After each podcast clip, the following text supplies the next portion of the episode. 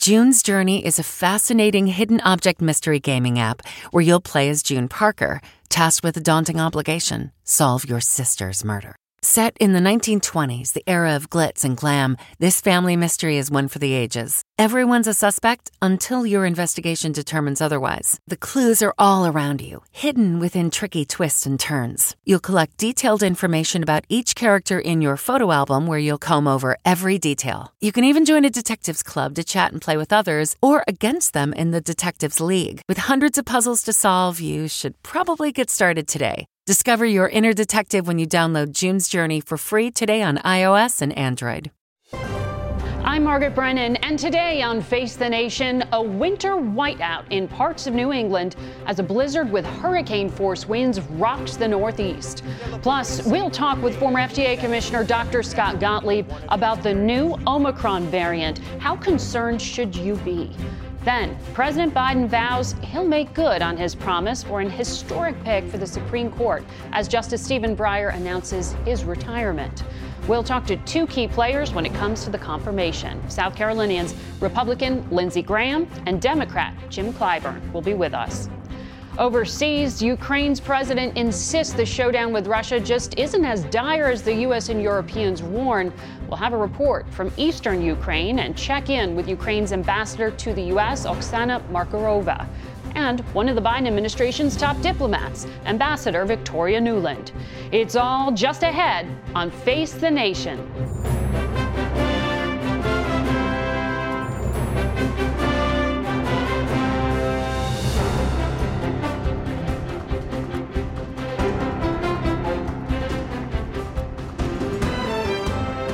Good morning and welcome to Face the Nation. There's a lot to get to today, but we begin with that massive winter storm that walloped the Northeast, bringing with it at least two feet of snow, hurricane force winds, and coastal flooding. Our Mola Lenghi reports from Boston. Mola?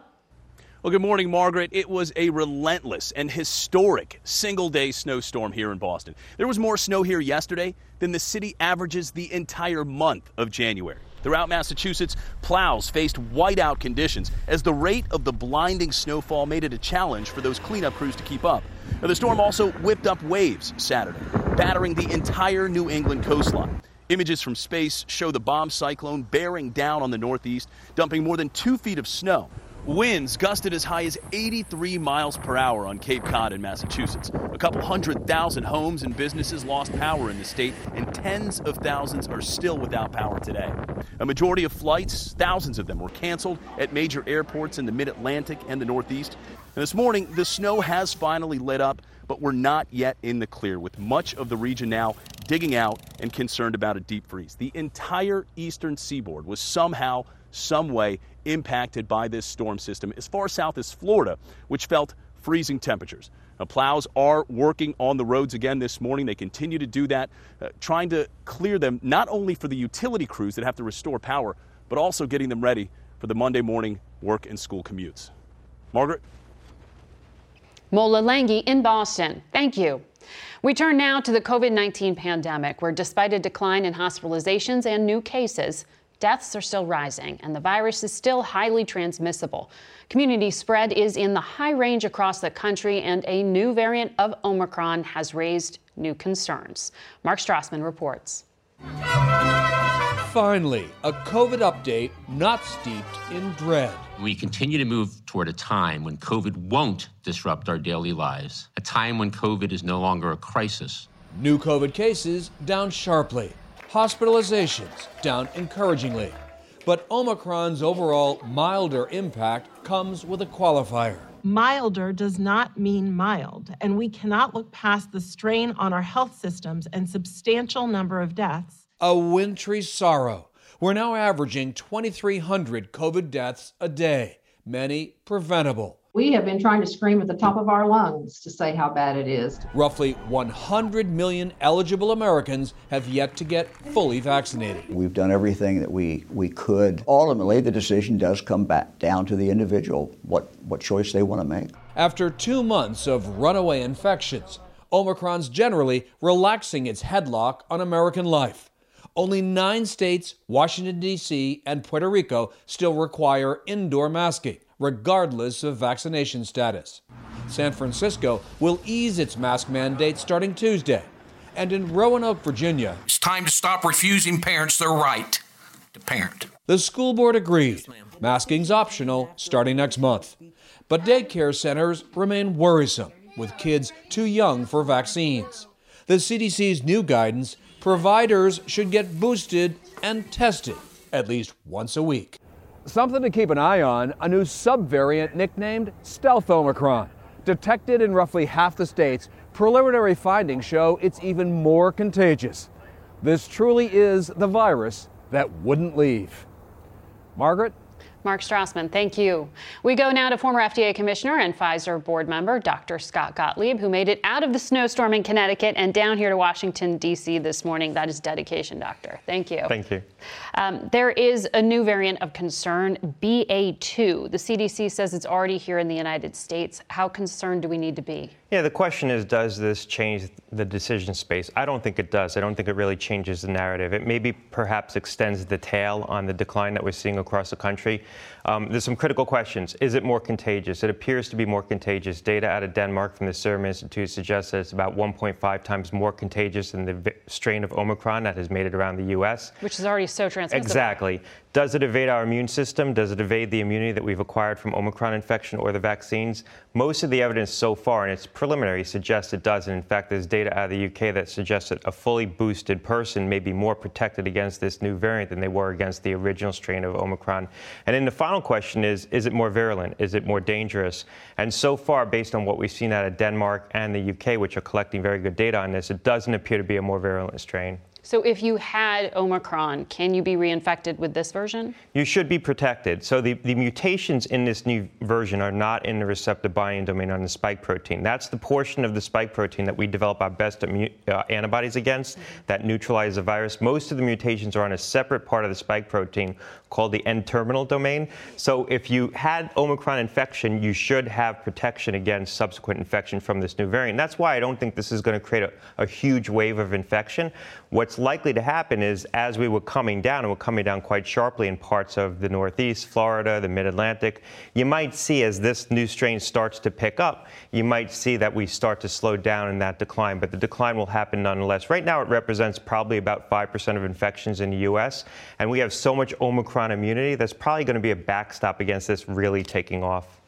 So, you know, and we talked about it there. Uh, every time that there is an infection, these child care centers have to shut down. That creates practical problems for parents who want to go out and participate in the economy. They want to show up for work. I mean, this is a drag for the country.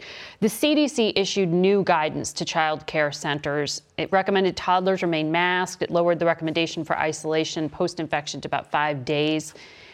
Is this prudent? Is this good health policy along with economic policy? Well, look, I think they're doing all they can do, but the guidance really focuses on trying to prevent spread within the daycare center. I think we need to focus a little bit more attention on trying to prevent introduction into those settings because once you get an infection in that setting, it's hard to control. You know, you got kids who don't wear masks very well. I think it's hard to ask a two or three year old to wear a mask. Even if you keep them in social pods, they're going to play together. So it's hard to control transmission within that setting. I think we should be focusing more on trying to keep the infection infection out in the first place. Mm-hmm. Well, but to that point, and you know it because I ask you almost every week because my own kids can't get vaccinated. Uh, that that's just going to continue to be a risk, right? Until the youngest children, four and under, can get a vaccine. So this portion of the puzzle, um, if if a vaccine is greenlit for the youngest Americans, does it unlock everything else? Does this start to move us back to normal? I don't think it unlocks everything else for a couple of reasons. Number one, a lot of we're seeing a lot of parents with young kids aren't getting their kids vaccinated. Only about 25% of kids 5 to 11 have been vaccinated. It's been very disappointing. About 18% have been fully vaccinated. So I suspect that there's going to be some hesitation with the youngest kids as well. We can't fully explain that. Also, while the vaccines prevent infection, so if a fully boosted adult has probably a 50% lower chance of getting infected in the first place with that vaccine. They're not they're not 90% protective, and probably in the younger kids they're going to be a little less protective against infection. So you're still going to see kids be able to get infected even if they're vaccinated. What the vaccine's going to do is protect them from bad outcomes, and we've seen a lot of bad outcomes with kids. There is some indication, if you listen to federal health officials, that they may be rethinking the vaccine in, zero, in six months to four years old. And I'm hopeful that you could see some movement on trying to entertain that application earlier. Ultimately, the decision resides with FDA, mm-hmm. but there is some indication that there may be an earlier action on that application. Dr. Fauci said this week the best that it would be a three dose regimen for the youngest. You said best case would be March. Are you sticking with that? Well, look, if the if federal health officials and the agency decide to authorize this on the basis of two doses, it could be out much sooner. And I think the decision matrix has changed around the vaccine for, for six months to four year olds insofar as we know that the vaccine isn't as protective at preventing infection. Previously, we had data showing that the childhood vaccine for, for, for six months to four years wasn't as protective at, against infection as the adult vaccine. That's the reason why they pushed it out and asked for that third dose. But now, if, if the goal of the vaccine is to get baseline immunity in the kids to prevent really bad outcomes, and you're really not using the vaccine as a tool to prevent infection in the first place, two doses could do that. Getting two doses into a child can provide baseline immunity that protects them from severe disease, from hospitalization, and I think that may be why federal health officials are rethinking this. If in fact they decide to authorize this on the basis of two doses, it could be out much sooner, perhaps as early as early March. That could be a big development. Um, we mentioned there, our Mark Strassmann was reporting on San Francisco being the first major city to roll back its indoor mask mandate. Here in D.C., they just extended it to uh, end of February at least. Is there a clear benchmark yet for when health measures should be lifted? Yeah, this is going to be a real challenge. So right now, you look at a lot of the federal health guidance, and it says that these measures should be lifted when there's low prevalence. The CDC defines low prevalence as 10 cases per 100,000 people per day. That was the old measure. In the age of Omicron, with a much more contagious variant, and with the fact that the population has a lot of immunity, so we're less susceptible overall, we may need to rethink that. We may need to decide that once we get to 20 cases per 100,000 per day, that may be the point at which we start to withdraw these things. I'm not so sure we're going to get to 10 anytime soon. Right now, Washington, D.C. is at 50, New York's at 75. With this new Omicron strain that's circulating, we may stall out around 20, and that may be the point when we have to consider withdrawing a lot of these measures. Okay. Dr. Gottlieb, thank you so much. Thanks Good to see you Good in see person. And Face the Nation will be back in one minute. Sound the gifting panic alarm.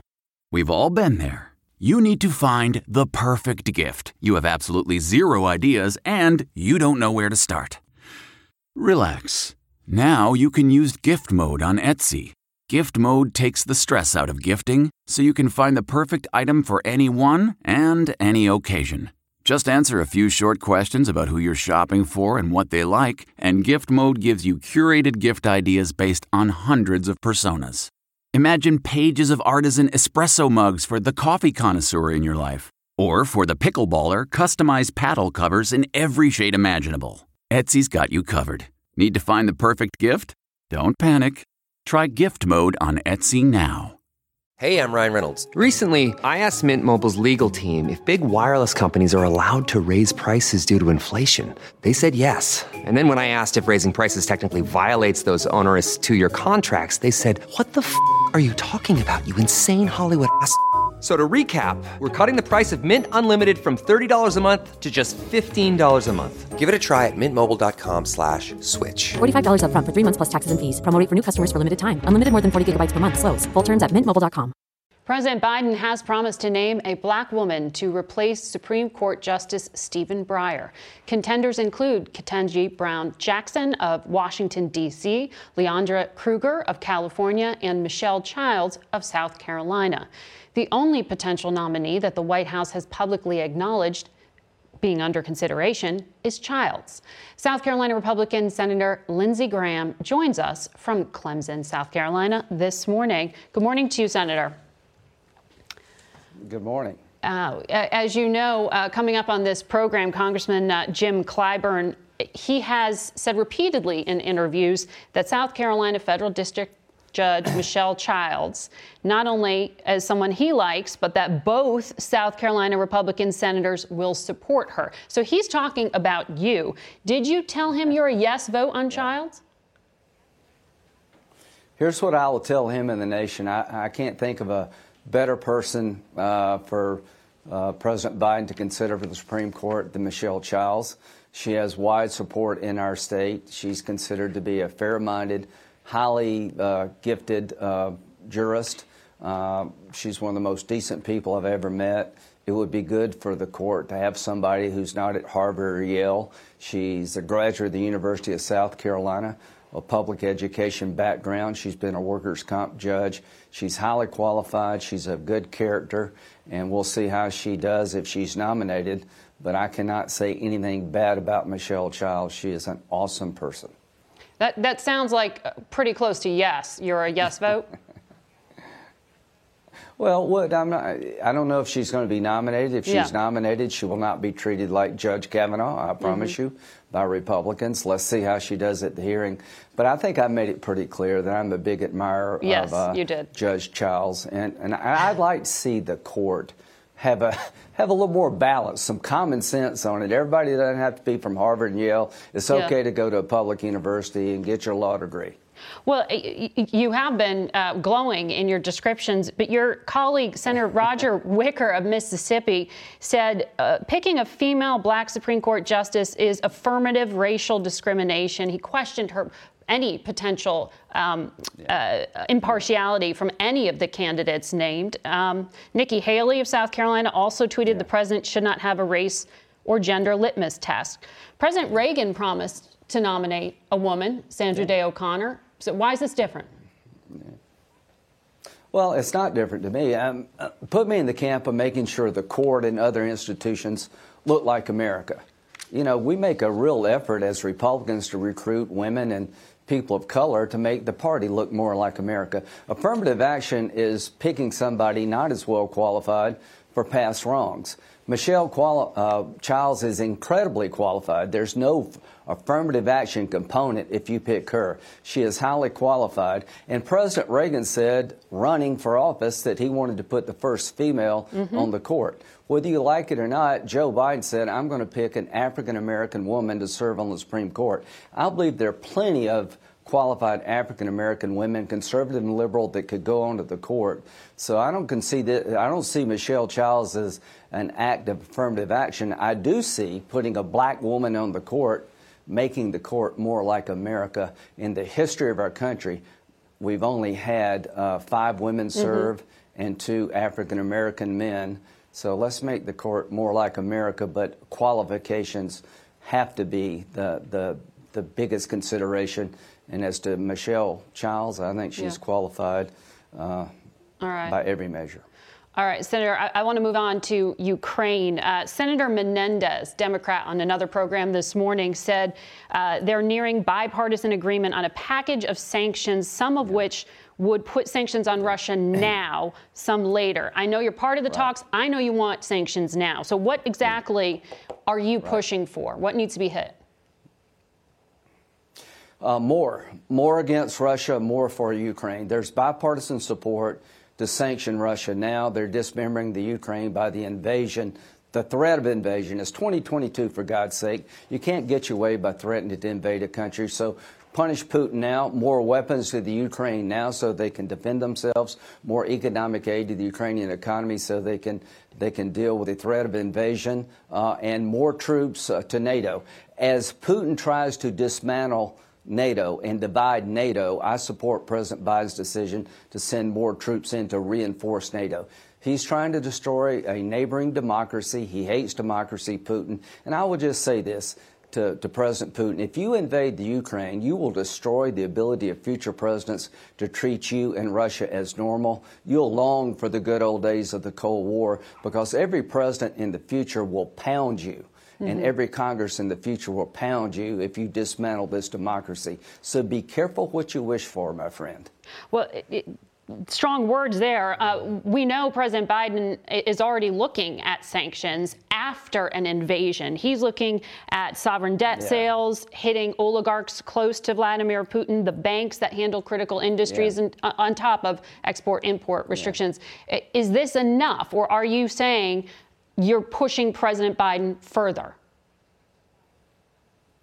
Uh, the bipartisan working group uh, will uh, submit sanctions now. Look what Putin has done. He's, he's on what specifically though? He's hurting want? the oh uh, an array of pre-invasion sanctions. Uh, the uh, Nord Stream 2 pipeline, which is a cash cow for Putin, that'll probably be after the invasion knocking them out of financial systems that they will need to conduct business normally, the SWIFT program. All of this is on the table, but the European allies don't support now. that. It is 20. Well, uh, the Congress has a different view here.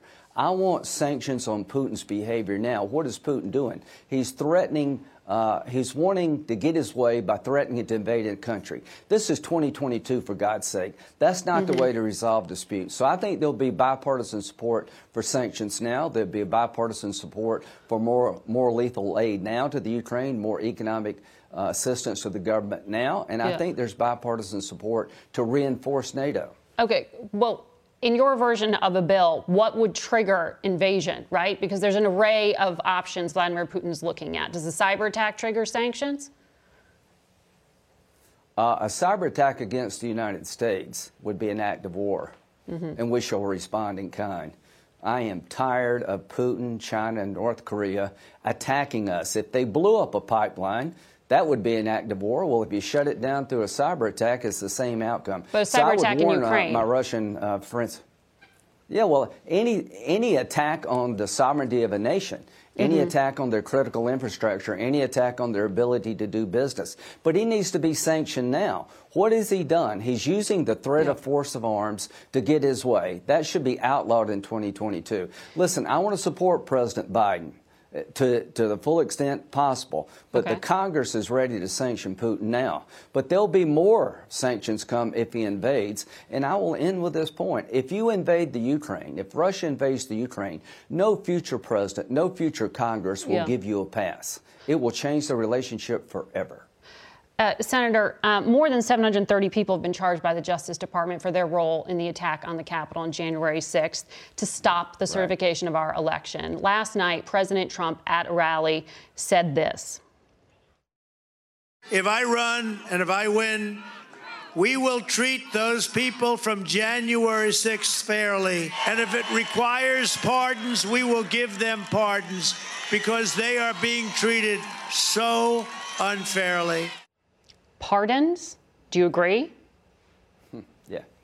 Uh, no, I don't want to send any signal uh, that it was okay to defile the Capitol. There are other groups with causes that may want to go down the violent path if these people get pardoned. But isn't that a like dangerous thing Kamala to say? Harris, yeah, well, I think it's inappropriate. I, I don't want to reinforce that defiling the Capitol was okay. Mm-hmm. I don't want to do anything that would make this more likely in the future. And just let me finish my thought here. When Kamala Harris and her uh, associates and the people that work for her, her staffers, raised money to bail out the rioters who uh, hit cops in the head and burned down stores. I didn't like that either. So I don't want to do anything from raising bail to pardoning people who take the law in their own hands because it will make more violence more likely. I want to deter people who did what the, on yes. January the 6th. And those who did it, I hope they go to jail and get the book thrown at them because they deserve it.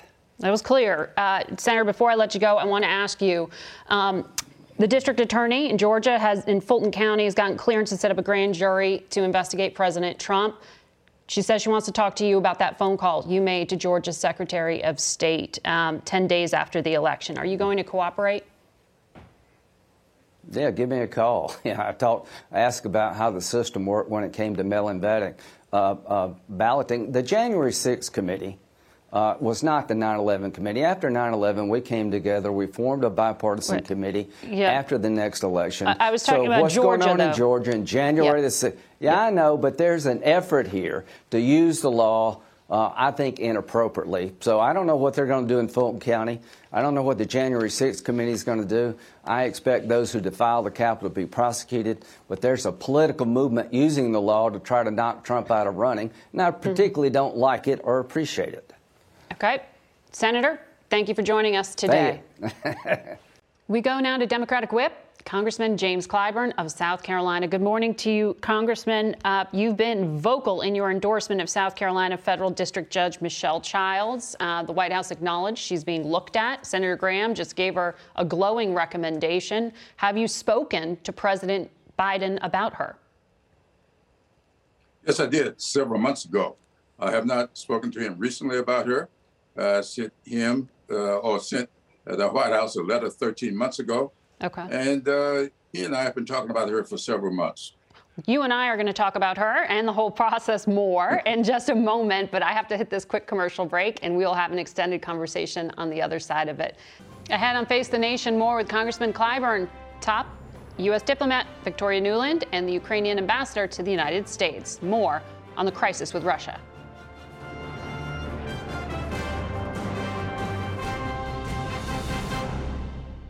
If you're constantly on the hunt for a good deal, then you need Rakuten. Rakuten is the smartest way to save money when you shop because members get cash back at over 3,500 stores across every category, including fashion, beauty, electronics, home essentials, traveling, dining, and more.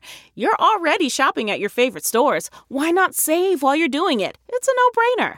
Get the Rakuten app now and join the 17 million members who are already saving. Cashback rates change daily. See Rakuten.com for details. That's R A K U T E N. Your cash back really adds up. Audible is the destination for thrilling audio entertainment with highly anticipated new releases. The time is now more than ever to embrace the breathtaking, sinister, and shocking tales that can enthrall you, especially with brand new exclusive thrillers from best selling authors who are guaranteed to keep you gripped, like Amy Tintera's Listen for the Lie. With exclusive thrillers from best selling authors, captivating sound design, and dynamic performances, Audible brings these stories to life like never before. And as a member, you can choose one title a month to keep from their entire catalog. New members can try Audible free for 30 days. Visit audible.com slash WonderyPod or text WonderyPod to 500 500. That's audible.com slash WonderyPod or text WonderyPod to 500 500. Welcome back to Face the Nation. We continue our conversation now with Democratic Whip, Congressman James Clyburn of South Carolina. Good morning to you again. Thank you for sticking with us through that break. Um, oh, thank you. You had just shared that you'd spoken to President Biden months ago with Michelle Childs, uh, a candidate we know for this potential spot on the Supreme Court. More broadly, you were the man who really exacted this promise during the campaign from President Biden. What do you think putting this kind of diversity on the court, the first black woman, does for the country? Well, it says to every little child out there growing up uh, under moderate circumstances, uh, needing the entire community to help raise it, getting scholarships to go off to school because you couldn't afford to go otherwise, going to public schools because you didn't get an offer from one of the big uh, private schools, uh, it says to them, you've got just as much of a chance uh, to benefit from the greatness of this country as everybody else. As you probably know, I have made it the motto of my service, making America's greatness accessible and affordable for all Americans. And that's what this will do. That's the kind of conversation I had uh, with candidate Biden uh, way back when he was running for president. In fact, we had those conversations when he was serving as vice president, that he uh, came up under modest circumstances, mm-hmm. Scranton, Pennsylvania, right. there in Delaware. And look, uh, he should have as much opportunity as everybody else. Right. That's one of the things that draw me to him. Well, we know the president has said he will make his pick public by the end of February. That fits right nicely with that March 1st uh, State of the Union address. Uh, as whip, What else are you going to be able to deliver to the president to uh, to sort of announce that day? Can you revive any portion of Build Back Better, which is completely stalled at the moment? I hope we can. Uh, it's possible. Uh, the opponents of the big package have talked about things that they can support. For instance, child tax credit. Uh, Joe Manchin has made it very clear that if we were to meet, make it means tested, uh, he could uh, uh, agree to it. So let's means test it.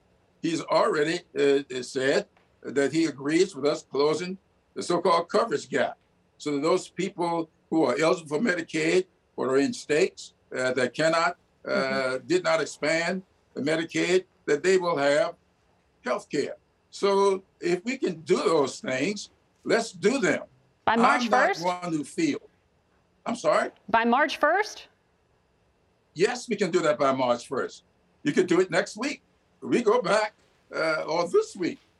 We go back on uh, Tuesday. Uh, what I'm talking about could be done in several days, if not several hours. We will be watching for that. Um, I want to ask you about something. I didn't say it was going to be done. it can be done. well, we, we will watch you to see if it actually will be done, sir.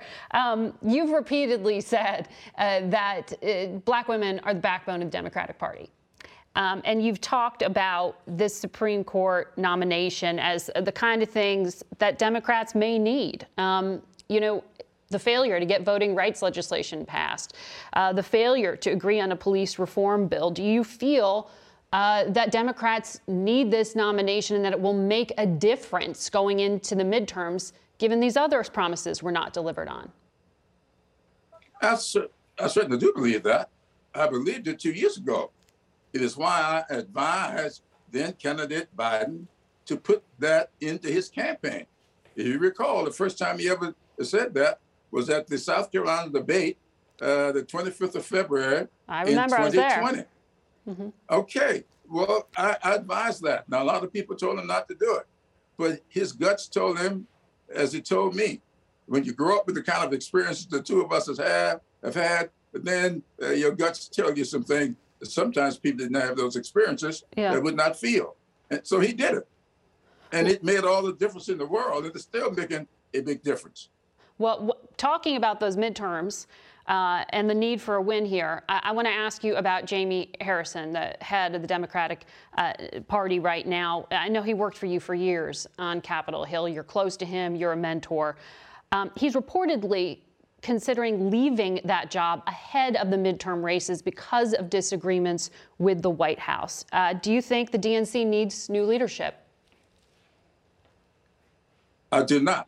I think he is exactly what we need uh, for this party at this particular juncture. I also know he, like all of us in this business, he has his detractors. I have mine. And it doesn't mean uh, that he is wrong or they are wrong. It means that people have different approaches to doing things. And so Jamie Harrison is there. He will never run. He believes in fighting rather than switching. You, you are being very diplomatic in your answer there. Back in November, you told the AP Jamie Harrison knows how to do the job. I fear he may not be allowed to do the job. He's being hamstrung by people who never ran for anything. Who are those people? Who's standing in his way? I'm not going to name those people. I think you uh, it's not, understand what White I'm House? saying here. No, I'm not saying who it is. I am saying that all of us, I had the same problem. Every time I run for election, talking to my grandson just yesterday, telling me what he thought I ought to do. I says, now, when is the last time you've been out asking anybody for their vote? So we do not uh, necessarily believe in all of the consultants and the people who run things. Jamie Harrison ran a very mm-hmm. bruising race with the gentleman you just had on here. Yep. Uh, he knows what it is uh, to run. He knows what it is to lose. And I'm the same way. I lost yes. three times before I got elected. So I know what it is to, to, to lose an election. And I know what it is to come back from an election. So okay. Jamie Harrison is just what we need. All right. Congressman, thank you for your time today. Thank you very much for having me. Turning now to the tensions in Ukraine. The diplomatic back and forth continues, and NATO allies are considering sending more troops to the region. This as Moscow continues to ship weapons and equipment. Holly Williams is near Donetsk, close to the front lines. Good morning. Here in eastern Ukraine, people do not seem to be panicking. And perhaps that's because they've been living with Russian aggression for years. But they are making preparations for a possible Russian invasion. More Russian fighter jets arrived in Belarus this week on Ukraine's northern border. Moscow says for military exercises next month. That's when President Biden believes there's a distinct possibility Russia could invade. The Secretary of Defense warned of unconventional tactics like staged incidents that Russia could use as a pretext to move in. Now, this is straight out of the Russian playbook, and they're not fooling us. With tensions reaching a crescendo, Russia's President Vladimir Putin laid a wreath for the fallen during the Second World War. Russia still maintains it has no plans to invade its neighbour. But that doesn't explain the roughly 100,000 Russian troops massed on Ukraine's border.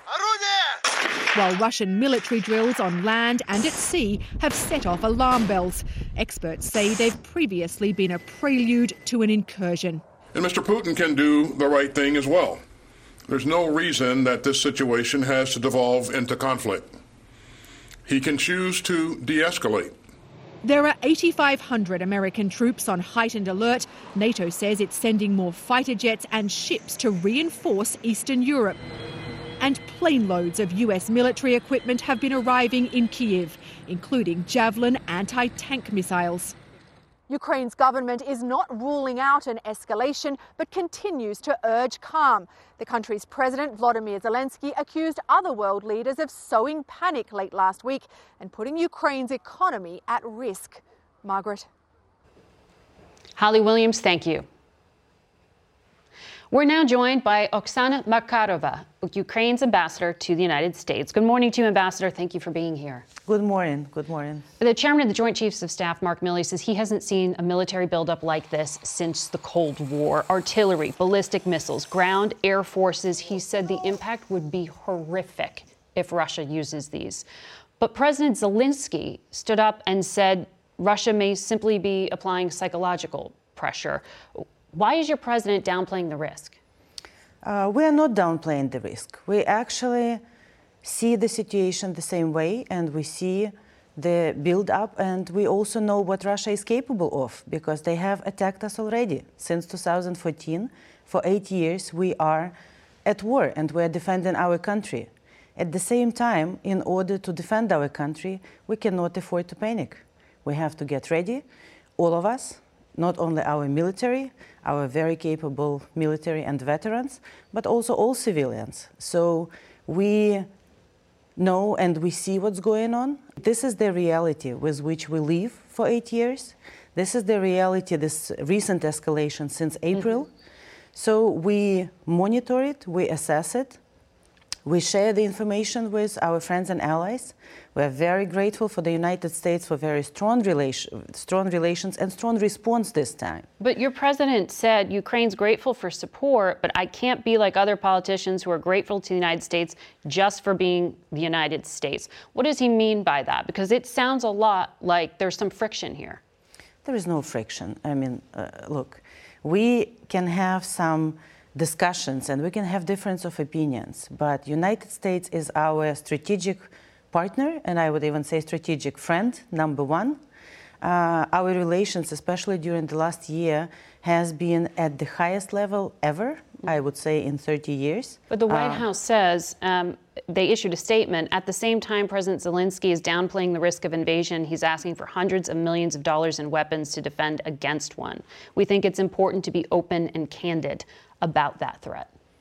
We are open and candid, and we are discussing it with our partners here. Again, we just cannot afford to panic. Mm-hmm. So we are preparing for any options. Uh, and again, as I said, we know what Russians are capable of. But let's be very clear here. We know who aggressor is. Everyone knows who aggressor is. It's Russia. Mm-hmm.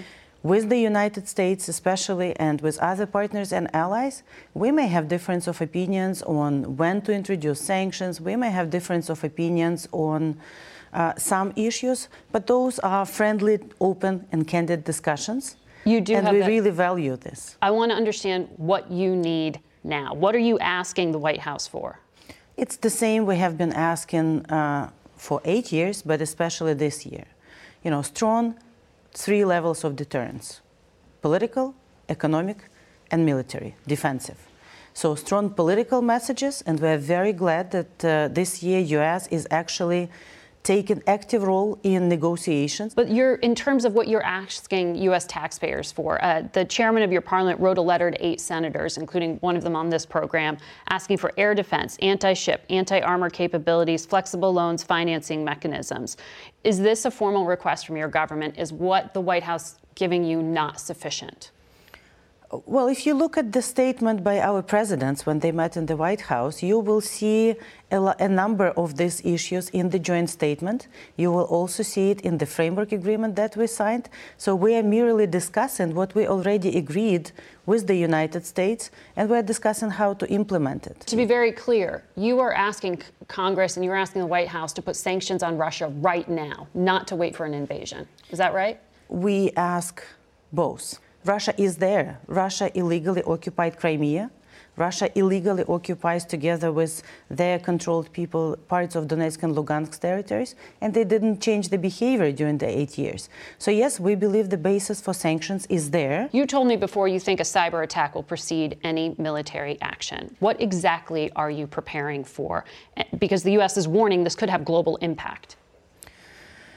Well, in addition to military attacks, we experience it since 2014 and especially now. Russia engages in cyber attacks or all kind of hybrid war. Cyber, disinformation, all kinds of information campaigns. Recently, a couple of weeks ago, uh, a number of Ukrainian ministries have been attacked and defaced. Uh, the attack has been wider than that, and our security sources, together with our uh, partners from the US, are looking at uh, that particular attack, but it's one of many. We are under constant attack, especially in the cyberspace, and we're trying everything possible and doing everything possible to strengthen our capabilities there as well. You're saying the war has already started. In 2014, when Crimea has been attacked and when Crimea has been illegally occupied or annexed, as Russia says, that has been the, war, the, the start of the war. So, if Vladimir Putin does launch a further attack on Ukraine, do you believe he will stop there? Well, the reason why Putin attacked us is not because he wants Ukraine or only Ukraine. The reason he attacked us is because we have chosen to be a democracy and we have the Euro Atlantic and European aspirations. So it's an attack on democracy, and I believe nobody is safe if Ukraine will be attacked. We do not want to be part of the Soviet Union or the Russian Empire or the Russian Federation. We want to be sovereign, we are sovereign, and we are fighting for our independence. And if Ukraine will be further attacked by Russia, of course they will not stop in, in Ukra- after Ukraine. So that's why it's in the interest of Europe and all democratic uh, world to help us to defend ourselves, but also to show that the international rule of law still works. All right. Ambassador, thank you very much for your time today. Thank you, and thank you to all your viewers and all American people for support. We'll be back in a moment. Temp check. What kind of summer are we having this year? A family road trip summer? A beach bum summer? Or a wake me up when the sun sets summer? With Instacart, choose your own adventure and skip the shopping side quests. Where available, you can get ice cream delivered to your hotel, sunscreen to the pool, or cold brew to your bed. Well, door in as fast as 30 minutes. Wherever you find yourself this summer, you can get the goods. Download Instacart for free delivery on your first three orders. Offer valid for a limited time. Minimum $10 per order. Excludes restaurants. Additional terms and fees apply. For 149 years, ADT has made the security of their customers a top priority, so you can have peace of mind that your home is protected. Now, ADT professionally installs Google Nest products to help keep your home safe and smart. you'll be able to check in on your home and manage your security system from virtually anywhere. Plus, with Nest Cams and the Nest Doorbell, you can get intelligent alerts so you'll always receive notifications on what matters most. When the most trusted name in home security adds the intelligence of Google, you've got a home with no worries. Go to ADT.com today or call 1 800 ADT ASAP. Google Nest Cam and Nest Doorbell are trademarks of Google LLC. ADT, brilliantly safe. We go now to Victoria Nuland, the State Department Undersecretary for Political Affairs. Good morning to you, Ambassador. Good morning, Margaret. Good to be with you. Uh, we heard from the chairman of the Joint Chiefs this week that Russia has given itself the capability, if it wanted, for a full invasion, not just an incursion. Uh, what is the U.S. assessment at this point? Has Vladimir Putin made a decision on what to do next? Margaret, we don't believe he's yet made a decision, but as he has done in the past, he's given himself every option, including, as the chairman said, uh, a massive potential invasion of all of Ukraine, including cyber attacks, including incursion from Belarus, where he is moving up to 30,000 troops there as well. So we have to be prepared for all options. So there is no sign yet of any kind of de escalation? On the contrary, he's moved more forces since we've been encouraging him to de escalate. That said, Margaret, uh, as you know, we did send our diplomatic proposal to Russia, as mm-hmm. did NATO this week. Uh, we've heard some signs that the Russians are interested in engaging on that proposal. Uh, including uh, the fact that Secretary Blinken and Foreign Minister Lavrov will likely speak this week. So again, here's here's where we are. Uh, we want uh, to settle these issues through diplomacy, through arms control. Uh, Putin's given himself that option, but he's also given himself the option of a major invasion, so we have to be ready for that too. How, how significant is the risk that Russia may deploy tactical nuclear weapons to, to the border? Is there any indication of that type of buildup?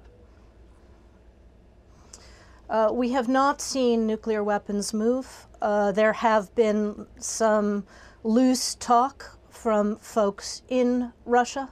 But as you know, uh, Russia already has tact- tactical nuclear weapons in Kaliningrad and elsewhere that can range Europe you know, it, exactly. It's, I think that's an important point to make to show the potential of this kind of conflict.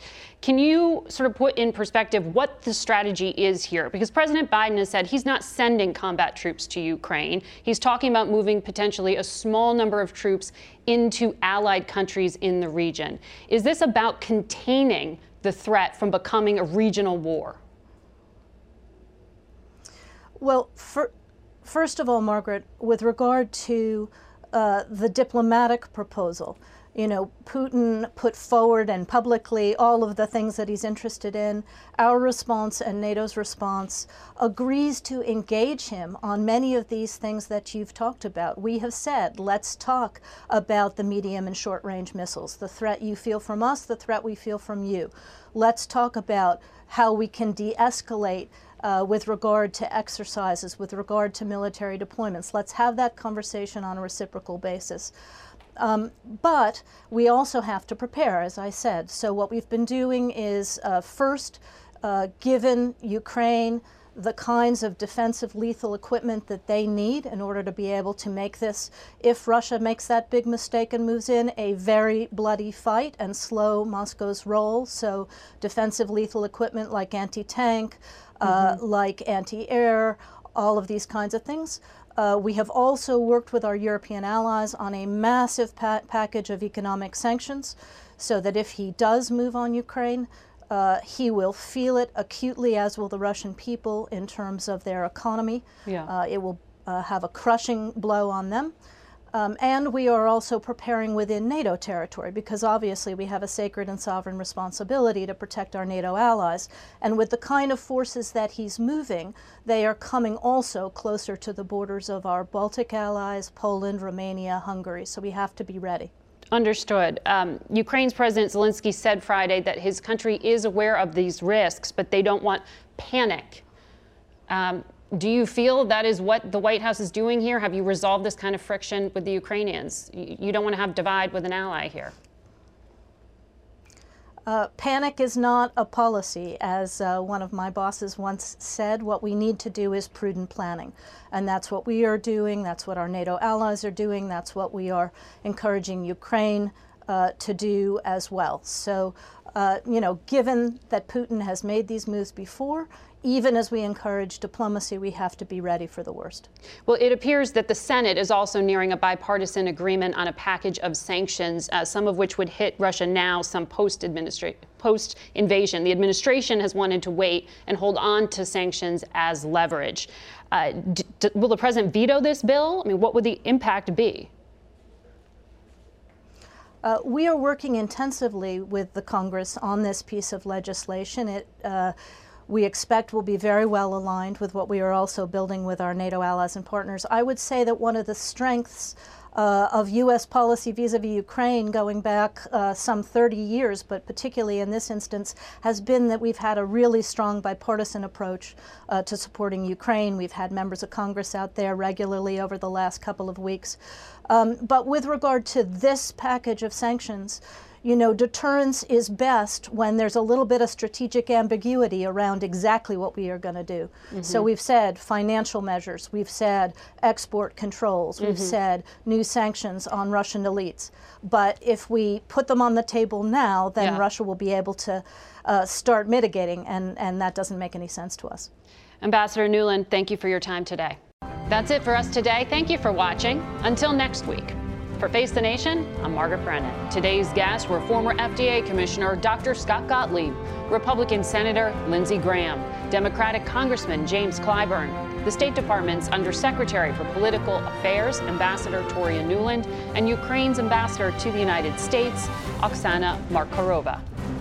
The executive producer of Face the Nation is Mary Hager. This broadcast was directed by Shelley Schwartz. Face the Nation originates from CBS News in Washington. For more Face the Nation, we're online at facethenation.com. And you can follow Face the Nation and CBS Radio News on Twitter, Instagram, and Facebook. Face the Nation's also on our digital network, CBSN, at 12 p.m. and 4 p.m. Eastern Time every Sunday.